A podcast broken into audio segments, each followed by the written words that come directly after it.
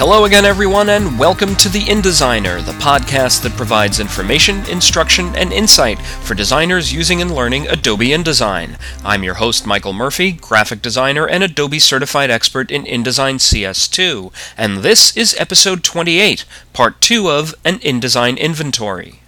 In part 1, I got about halfway through a 256 page magazine's worth of InDesign work I had done in July. We're going to pick up where that episode left off, showing more examples. And here we are at page 128. I call this one Schizophrenic Windows. I showed an example similar to this in episode 20, the third part of the table series. It's a single InDesign table that spans five consecutive spreads, but there's something new I want to show this time around. Since this background image varies in color diagonally across each spread, I wanted to maintain that variation in colors behind the chart data rather than just filling the cells with solid color. But I also had to make sure my text and bullets would be legible whether they were solid or knockout.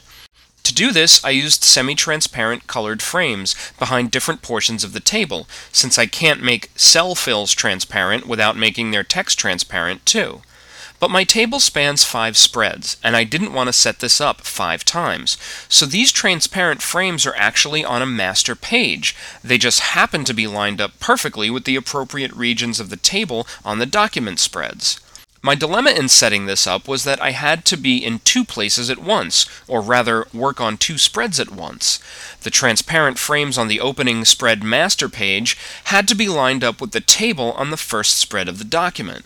Since I can't see and work on two spreads in one window, I needed to have two windows for one document, which I was able to do by going to the Window menu and selecting Arrange New Window, which creates a new window for the same document right on top of my existing window. I'll switch to the opening spread master in this new window and arrange both so that I can simultaneously view both the master and the document. First I'm going to group these frames on the master, then start moving them around. So as I make adjustments here in this window, I want you to keep an eye on the document spread behind it to see what happens.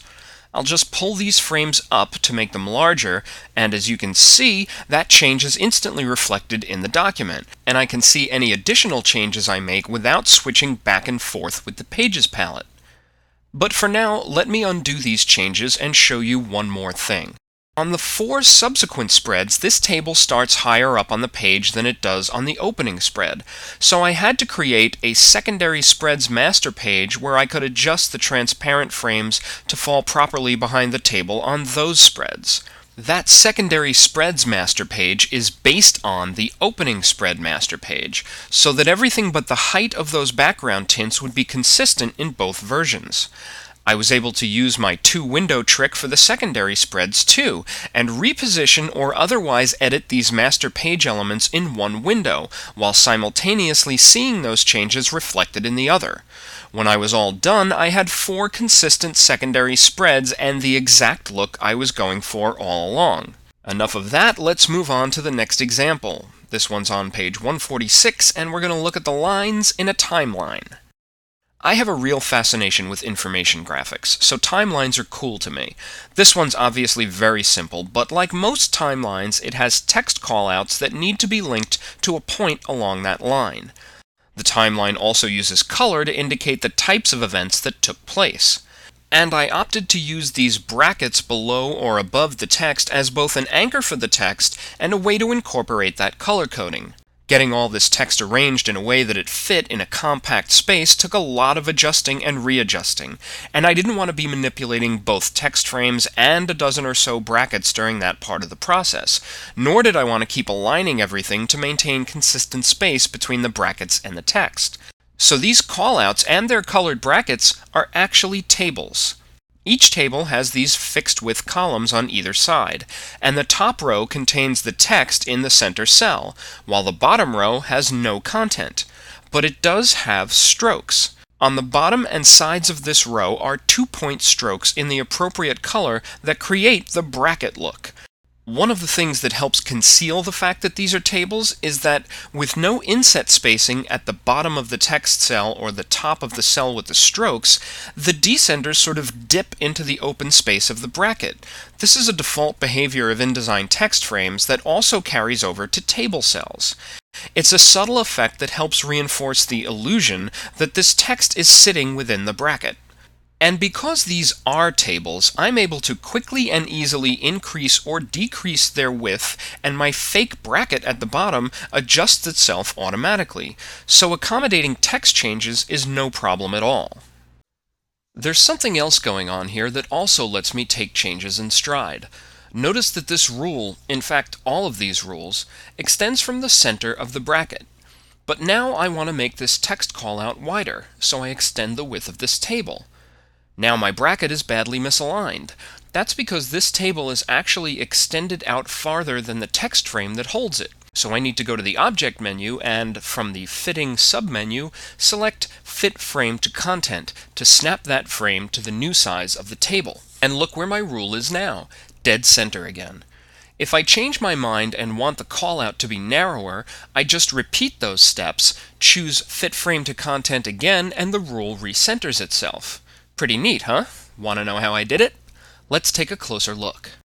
These rules are all custom anchored objects, each anchored to an individual text frame. In the anchored object options, we can see how this auto positioning trick works.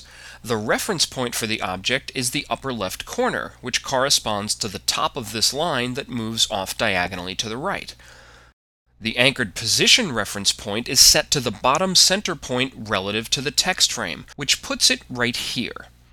So what these settings are doing is keeping the top left of this object anchored to the bottom center of the text frame at all times. When this text frame is moved or resized, the object goes with it, maintaining that relationship. That's how all the lines that move off to the right go, but those that move off to the left, like this one, have one small variation.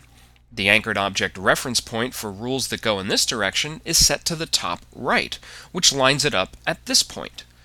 But the anchored object reference point remains the same relative to the bottom center of the text frame. So the table, text frame, and anchored object all depend on each other to make this work. I can open up the text frame, which people can't see, and the rule looks off-center. So I have to open up the table to the same width, so the rule will look centered in relation to the bracket, which people can see. But that's not all that's going on here. I've built even more flexibility into these anchored objects with the use of object styles. This yellow rule has all of its attributes stored in an object style called Top Callout Rules Yellow Master. Let's have a look at what's going on in this object style. This one object style has included with it a fill of none, a stroke color of yellow that's two points wide, all of the alignment, join, end cap, and line start attributes, as well as the anchored object options we just looked at, so everything can be applied to any stroke with a single click. And this green rule uses an object style called top callout rules green. And if we look at that style settings, we can see that it's based on top callout rules yellow master. The only difference between the two styles is the color of the stroke. If you watched episode 26, this is the same principle I used to create master paragraph and character styles, only applied to object styles this time around. Here's where this pays off. Let's say I change this rule from 2 points to 4 points, change it from a solid line to a dashed line, and change the circular line start to a triangular wide line start. All I need to do is go to the Object Style palette menu and choose Redefine Object Style. Every one of my rules, yellow, green, and blue, now reflects the change made to this one master object style. Of course, these new object style settings look horrible, so I can just as easily undo them all at once. And if you're thinking that this is a lot of style settings to create for a half page information graphic, think about this. I only set up one. That's right, just one table, then one anchored object. Once I had them the way I wanted them and saved their attributes as styles, I just made copies and minor adjustments in color and position to complete the entire timeline. So again, planning and thinking it through up front is the key to flexibility and consistency later on in InDesign. Even though there are many more pages and many more InDesign features put to work in this 256 page issue, I had to choose between being comprehensive and getting an acceptably short podcast finished in a reasonable amount of time. So this is going to have to be the end of my InDesign inventory. So keep an eye out for my next episode, and in the meantime, please visit the blog at www.theindesigner.com, send your questions to info at theindesigner.com, or look for me on AIM or iChat as The InDesigner. Until next time, this is Michael Murphy for the InDesigner Video Podcast. Thanks for watching.